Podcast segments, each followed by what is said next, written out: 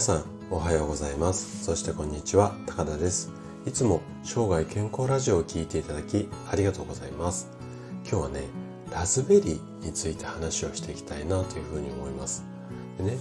ラズベリーの香りに含まれる成分。これをね使ったサプリメントっていうのがアメリカですごく人気のようなんですね。でその効果ってどれほどなのかっていうのをちょっと調べてみました。で今回はラズベリーの香りでダイエット効果がクエスチョンマークみたいなテーマで海外で人気のダイエット、まあ、方法これの効果が気になるよというあなたに向けてお話をしていきたいなというふうに思います。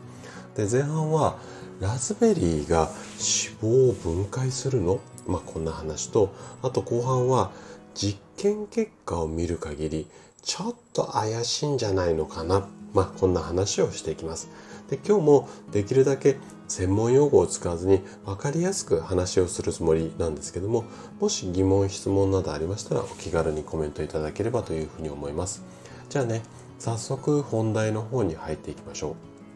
う。で近頃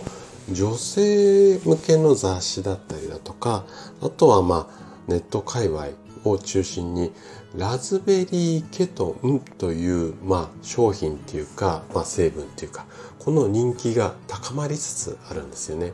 でなんでもこのラズベリーに含まれるあの甘酸っぱい香りこの甘酸っぱい香りの成分の元となるのがラズベリーケトンっていう呼ばれるものなんですけどもこのラズベリーケトンには脂肪を分解する作用があるんですよという、まあ、だからダイエットに効くんですよ、まあ、この辺りの話なんですよね。でイメージとするとこの辺の宣伝文句っていうか歌い文句って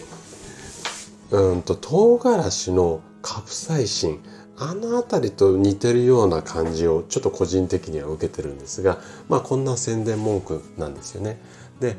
国内っていうよりもまずはアメリカでねすごく人気が出てきてそれがこう国内に向こうでも人気ですよっていう感じで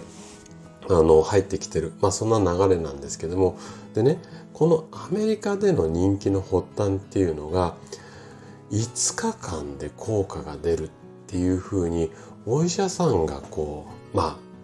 確信というか太鼓判を押した。これが発端になっているんですよね。で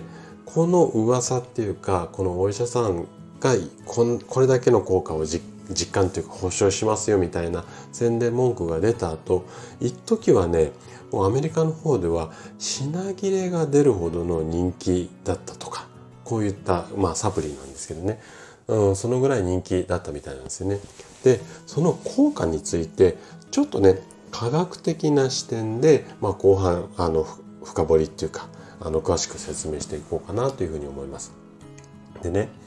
ラズベリーケトンが有名になったのはさっきのお医者さんの話もそうなんですけども2013年に行われたアメリカの医療センタ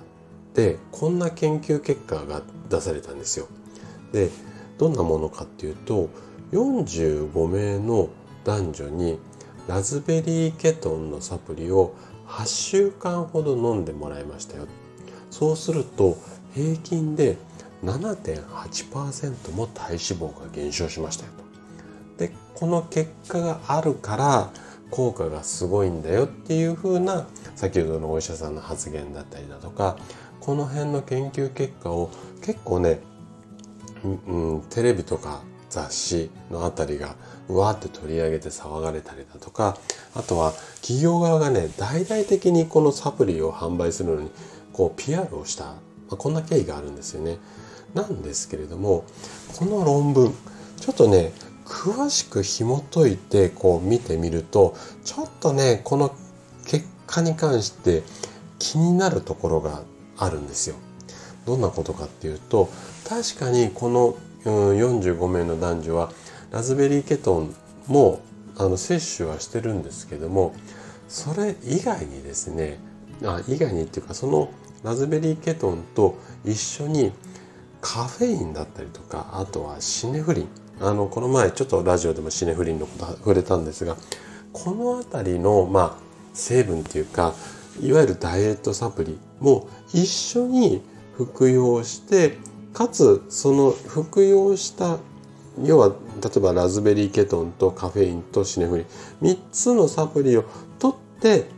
平均で7.8%っていうような流れのところが非常にあるんですよ。なのでちょっとこの辺っていうのは注意が必要かなっていうとこですよね。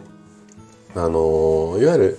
本当にこの7.8%の結果がラズベリーケトンだけの結果によるものかっていうとちょっとね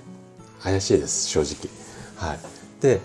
他のうんと研究データとかもいろいろ探してみたんですが現在のところ人間を対象にした実験データっていうのはこの今ご紹介した内容しかなくってあとはマウスの実験しかないんですよね。でマウスの実験ってどんなものがあるかっていうと例えば代表的なので2005年に行われたあのヨーロッパの方で行われたあの実験なんですけどもこれはマウスに大量の脂肪とラズベリーケトンを与えて、まあ、その違いを分析しましたよ、まあ、こんな研究データなんですけどもでねラズベリーケトンの方が体重の増加レベルが10%ほど少ないですよっていう、うん、結果なんですよ。なんですがまた「が」がついちゃうんですけどもこの実験もねこの大量のっていうところがポイントでこの実験データと同じ量のラズベリーケトンをサプリで摂取しようとするとサプリそのラズベリーケトン入りのサプリの推奨量のなんと100倍ほど飲まないとこの実験データと同じだけの量にはならないっていうことなんですよね。なのでこの辺りちょっとどういうふうに捉えるかはあなた次第なんですが